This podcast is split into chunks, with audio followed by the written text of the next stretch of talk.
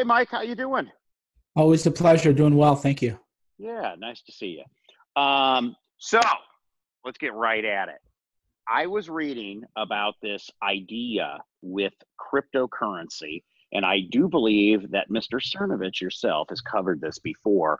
I believe, I'm not sure, you'll have to correct me, but I, I thought that I read this a while ago from you.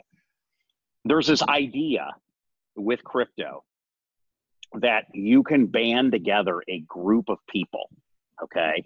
And we actually talked a little bit about this in a prior episode when we talked about the Greek philosopher Epicurus. And one of the things that he did was he set up this commune. I, I call it a commune, but a group of friends that live together, okay?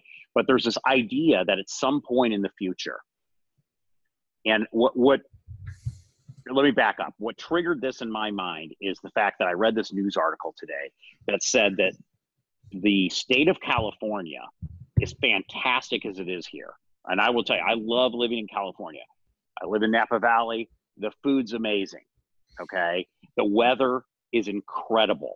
I mean, it can be eighty-eight during the day or fifty-eight to sixty-two every night. I mean, it is just the most perfect climate. It's it's it's a dream. I mean, I, I, I live in this perfect Mediterranean climate, amazing food. There's a lot of culture here. You know, San Francisco's, uh, you know, close by. There's just so much to see and do. So California is amazing. Now, but we do have all kinds of problems, high taxes and all these other issues. So I read this news article that stated that California has the slowest growth rate in the state's history going right now. So the first quarter, the slowest growth rate um, in the state's history. So there's this idea out there that you could, as let's say a group of people, get together and pool your resources, if you will, on the blockchain or as crypto. You get a whole bunch of guys together, you know, a whole bunch of people together, and then you go somewhere, like let's say to the state of whatever it is, the state of Kentucky, and you say, hey, I've got a thousand people. We've all got our entire wealth transferred into crypto. And we're going to, and we'd like to negotiate with you to move to your city. All of us. And what are your thoughts on this whole idea? Yeah, it's not as crazy as people think. So one of the beauties of the blockchain, and especially crypto, is you have a wallet and you can, the Bitcoin's in there, it isn't. There's no way to fake it because it's a decentralized Um, way of verif- verifying. So for example, if you say, hey, I'm Mike Bullen, and I have, and I'm saying your name wrong, I, I butcher my own name, it's okay, Mike Bullen. And, and you say, five. I, five. I, I, I add uh, consonants and sounds that aren't there. I still call. You're, you're giving me a French flair, which is very yeah, nice. Exactly. A little, yeah. I always add that a little bit. Maybe it's that California up talk yeah. leads into everything.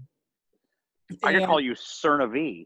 Exactly. So you, you can claim, oh, I have all this money. Here's a screenshot of my bank account, or here's a right. screen. Everybody now, the big scam with the, at least to the younger people, is they post screenshots of their Shopify stores. And I'm like, oh, anybody can go and Photoshop anything. But right. with crypto, you say, no, here's my Bitcoin wallet address. There's either a Bitcoin or a thousand Bitcoins in there, or there isn't. You, you can't lie. You can't fake it. Okay. So, so- I, I'm a, I'm, I'm a crypto uh, neophyte. So explain this to me. So where do I go and get my, my, my crypto wallet, so to speak? Do I go to a store and buy this, or is it an online thing? Well, you could. So there's different types of wallets, hardware wallet or cold storage as it's called. And then there's software wallet. So one wallet that I use is Exodus, and I don't keep a lot of money in there, but you can just have it running on a computer device. Now, you don't want it to be your daily use computer, because if you lose it, with crypto, you lose it, it's gone. Crypto okay. is extreme personal responsibility. If you lose your debit card or somebody steals your debit card, you call your bank, you cancel it. You're not even responsible for unauthorized charges made past a certain amount. Same thing with your credit card. Somebody hacks into your bank account and steals all your money, that's not your fault. That's your bank's fault. Okay, with crypto, if you lose your this uh, key. If you lose your keys, that's it. Sorry, there there is no centralized person. There is not even a customer service rep. They're just, it's impossible to ever retrieve. There are actually okay. all kinds of stories about this that are mortifying. Bitcoin used to be not even worth a penny. So people are like, oh, I have this funny money. I have like one hundred Bitcoin. Uh, that's cute. I have a couple bucks. And they have it on a computer and they lose their computer. And all of a sudden, the Bitcoin boom happened. Like w- they're mortified. Tens of millions wow. of dollars in the trash. Really? Yeah, you, you had it on your computer. I mean, think about it. You have, like I was a venture, um, I made a venture capital investment into some company. And it's been diluted so much that it's not, I don't even know where the, the shares are. I forget the name of the company, right? I took the okay. tax loss last year. Then you think about it, you have like worthless money. And that's what Bitcoin was. It was a fun little kind of thing. And then you realize, oh, this has value. Well, there's nobody you can turn to. Let's say you have the key or you don't. And you. So, so is X- it like a, is it a multi-digit, like weird number, like X P Q three nine, you know, whatever? Yeah, there's your keys, right. Okay. It's, it's all encrypted and there, there, you have pri- there's a public key, which is your Bitcoin wallet. And then there's a private key, and to access your Bitcoin, you have to have two keys. They, they it's called and a signature. Can you put it in your mind and just remember it? There are people who, that's the way they have it. If you have a long okay. enough memory, yeah, then you can remember all the digits. Then that's what people do. A lot of people write it on pieces of paper. There are people who, they write their keys on, it's like titanium, so it's fireproof. And okay. It, yeah, which depends on the level that people go to. Most don't go to that extreme. If you have a lot of Bitcoin, which you would actually do, is you would have the Bitcoin on a hardware wallet, a Trezor or a Keep Key or something, and then you would put it in a bank safe deposit box. Okay, that, so you got like kind of double protection. So. Yeah, it's like if you have gold bullion, do you, you know, would you keep one hundred thousand dollars of gold bullion in your house? I hope not. Even in a safe, I hope not. Right. And that's what people do. And so on the other hand too, Bitcoin is proof of ownership. You, that that's yours or it isn't. So if you tell me, oh, I'm, I have a million dollars in Bitcoin, okay, show me your Bitcoin wallet and then move a Bitcoin. And if you can move Bitcoin, then that means that that's your Bitcoin. That's your ownership. So that bypasses fraud. And there's even ways with smart contracts where you can have money, crypto held in escrow. So if a certain condition is followed, then the crypto is automatically moved beyond your control. And that's is a smart contract, and that's where things are headed. So, so if a bunch of people wanted to leave a country, they could say to a government like Panama or Costa Rica, people talk about different things. No, this is verified assets, and all the money could be held in a sort of a trust of sorts. Okay, here's one hundred million dollars. You can see the one hundred million dollars is here. Once this condition is satisfied, then then all the money could be whatever given to the government or put in investments. There's all kinds of various ways. Like you can buy, for example, citizenship in Saint Kitts and a few other places. So this would go beyond, the plan would go beyond buying citizenship. You're buying you, uh, sovereignty. Let me stop you there. How, how do you prove that, let's say everybody pools their, their wallet together into one other wallet, okay? How are they transparent where, say I wanted, say say you and I and one hundred people, we put together one hundred people, we did like kind of an offering almost. And we said, hey, who wants to join us? Mike Bolin and Mike Cernovich are going to pool together a billion dollars in personal net worth and uh, from X number of individuals. And then we're going to go and we're going to literally go and tell the government of Haiti that we're going to take over the island and, and we're going to transfer this to you, but you have to give us ownership of the island or something. Okay. So how, how can you see the, the money's actually in there? Is it transparent? It's just the wallet address, right? So you can Google, there's even public figures who got into Bitcoin early, and you can Google their names and their Bitcoin wallet, and you can click and see every transaction that's ever been made, every where it's been moved. So if I tell you, here's my Bitcoin wallet, and you go to my Bitcoin wallet, you can even, one of my wallets are, are public. So you can Google it and say, okay, this wallet is processed, whatever, eight Bitcoin or whatever the case may be. Mm-hmm. Here's where it all was moved to. Here's when. It's completely open and transparent. That's one of the ironies where people call Bitcoin anonymous. It isn't. It isn't. It's actually not anonymous if people know what your wallet is, because now they can trace every penny that ever passes through, but they don't know who sent you the money.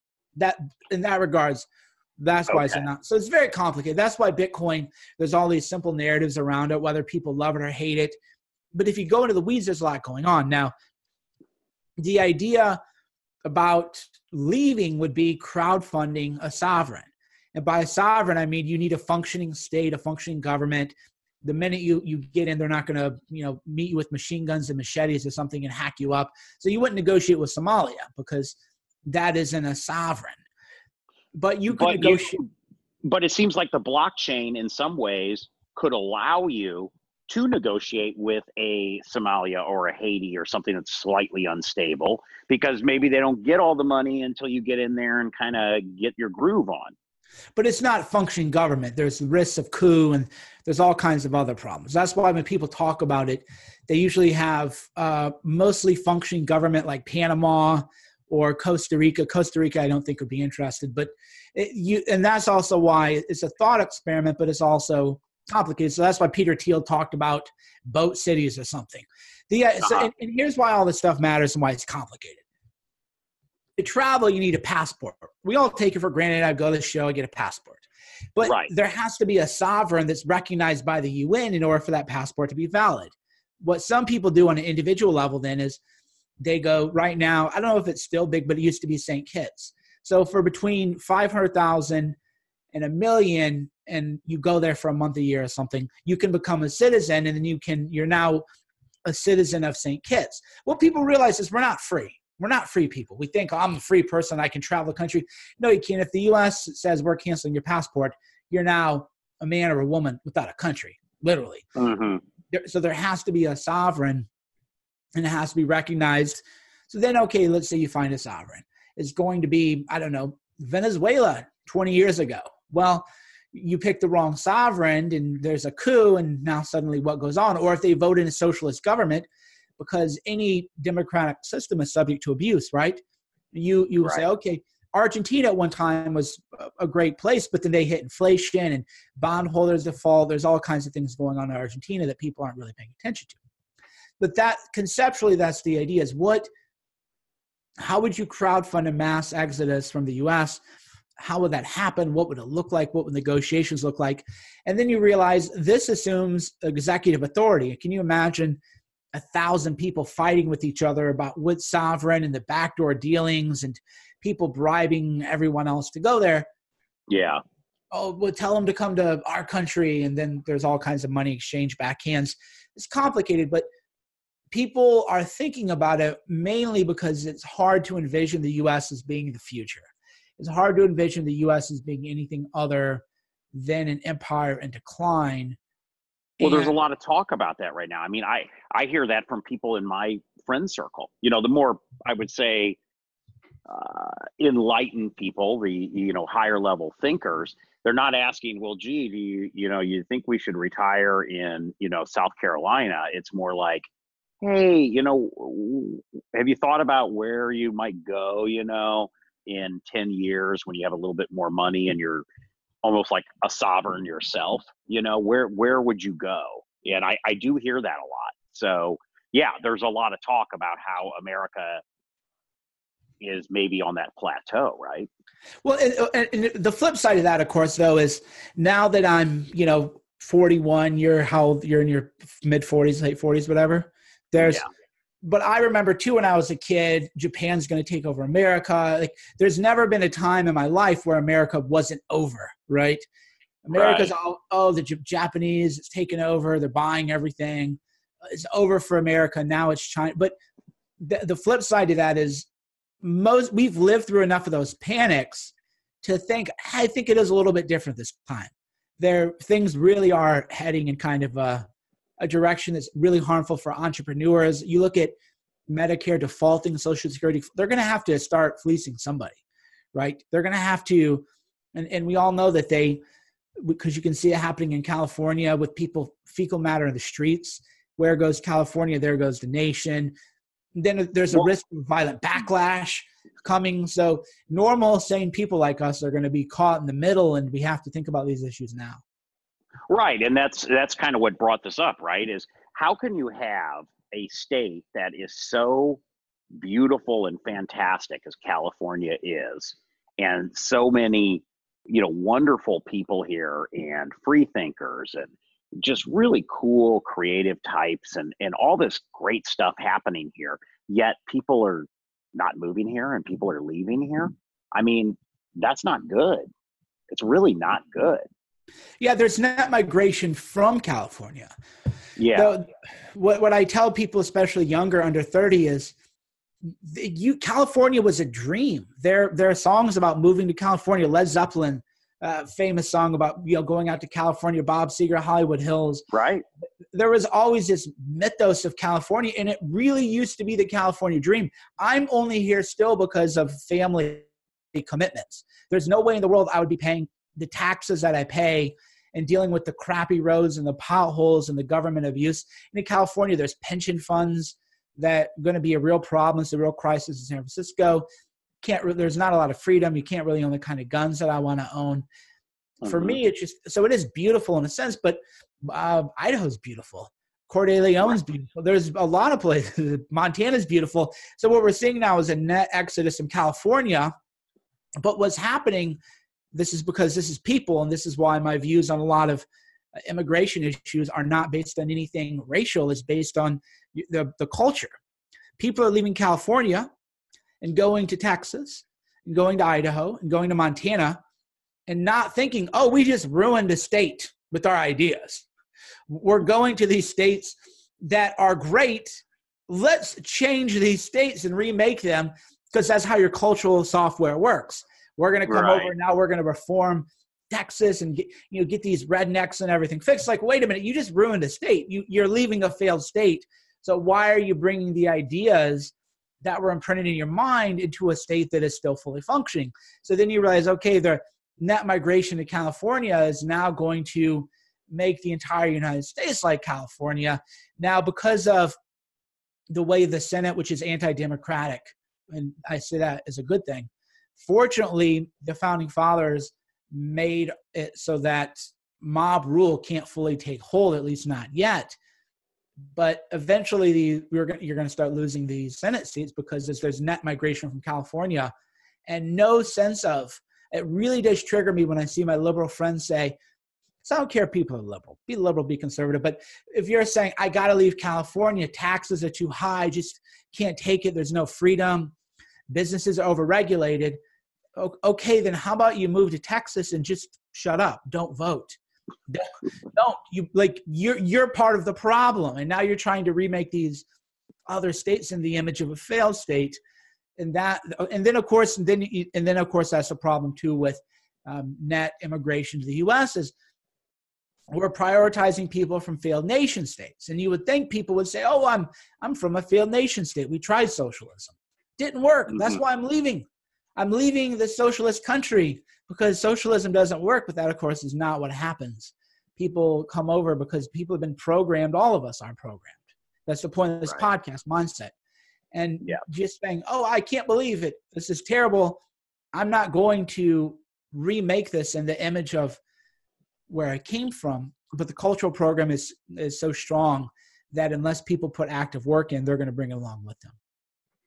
So how do you see, do you do you truly believe or see this playing out where you get a group of people, almost like a public offering, if you will, of uh, the best and the brightest, or the smartest and the most creative, or, you know, uh, great thinkers, et cetera, or, or ex- exceptionally strong business people that band together and actually go to a sovereign and say, hey, I want you to carve out a, uh, a ten thousand person city for us or something? Well, that's the idea. That's the thinking behind it. And then, of course, there's right. always, yeah, there's always a sovereign risk that you do negotiate with a sovereign, and then they'll they'll backstab you. Or if it's democratic, even even if they make a good deal with you in ten years, things might have shifted. And then they vote in somebody who's going to come, you know, because, oh, what's up with all these rich foreigners? There's always going to be the othering, right? Oh, people, you would think, you would think, right? But this is not how the world works. You would think, just like in America, we hate the people who give us jobs. If you, you know, ten thousand people relocated to a sovereign, the people there would resent eventually. They might welcome it at first, but then human nature is what it is. You adjust to a new normal, and then you start to resent this people who would be viewed as kind of an overclass or colonizers, or you can imagine what. And then they vote against those people. There's always going to be that kind of risk. And that's why I don't, I, that's why the, the Kickstarter, the idea is one of those great ideas that, that libertarian men in Silicon Valley kind of dream up, because mm-hmm. you have to ignore a lot of truths about human nature in order to view it as a workable idea. However, as a thought experiment, it's conceptually interesting. And then you would think, well, yeah, what is a sovereign? How, how would you create your own sovereign? But could you create your own? I mean, do you feel that you could create your own sovereign? I mean, that you could say, hey, um, China, I want you to carve out, we're going to bring X over here, and you're going to carve out, I don't know, eighteen square miles. And we're basically going to have like a Hong, like Hong Kong was pre nineteen ninety-nine, where it's kind of part, but not. And, um, you know, and it's almost like its own little nation state. I mean, is, do you, do you ever see that happening? Well, you until you get your, your heads cut off by the dictators, right? So it could, it, ironically, the only way it could happen. I guess that could happen. I mean, right. yeah. Or it would mean, be with the, uh, people were trying that with Panama. There was a huge uh, expat movement in Panama and Costa Rica.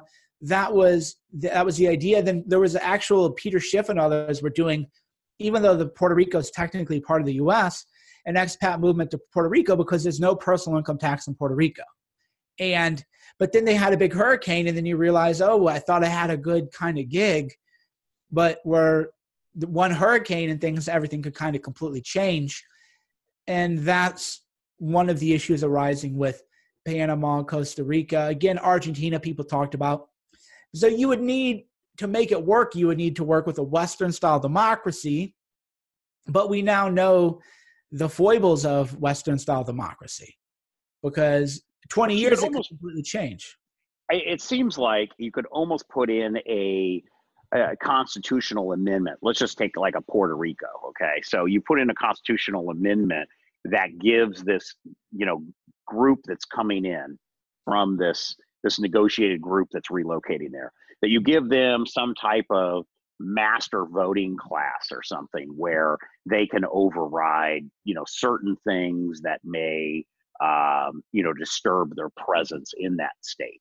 Um, I, I see, I see like there's a lot of ways that you could negotiate this and contract this where it, it seems like, especially with smaller, talking like almost, I'm thinking of like island type, you know, uh, sovereigns to where, you know, uh, Antigua or something like that. Like you could almost do it in, in those type of countries where they are, you know, they, they stand on their own. Do they have a military? Not really. I mean, Haiti comes to mind, you know, because they could, Haiti could, you know, actually prosper from that, right? From doing something like that, I would think. Well, yeah, but again, you always have the risk of what happens if they just say, no deal, we're going to cut your heads off. What would you say? Then you have to have your own private military, your own private military contractors. And so maybe right. Eric Prince or somebody would have to be involved. So it's a lot more complicated than a lot of people would realize. But, but again, it's useful for people to think about, because we're running, in a way, we're running out of space, which sounds weird, but where, like, where can everybody go to? And there's still a few states in the U S, and I, I think what you're going to see, because there is network effects, people, enough people have to sort of leave. And a lot, a lot of people are being driven out of finance and tech and other industries if they're not radical communists. So because of that, they're thinking where to leave, but then you have a collective action problem. All this, again, is human psychology. There's a collective action problem. If, like, like Silicon Valley, for example, if th- mm-hmm. there's ten percent of people who are Trump-friendly, not Trump, pro-Trump necessarily, but Trump or Trump-friendly, and, and at least don't have they have a don't tread on me mindset. Like, hey, don't hassle people for supporting a major candidate, a political party, right? If all of those fifteen percent of people just said, no, you're not going to fire people for politics. No, you're just not going to, or we're going to take all of our money and leave, then the culture would shift immediately.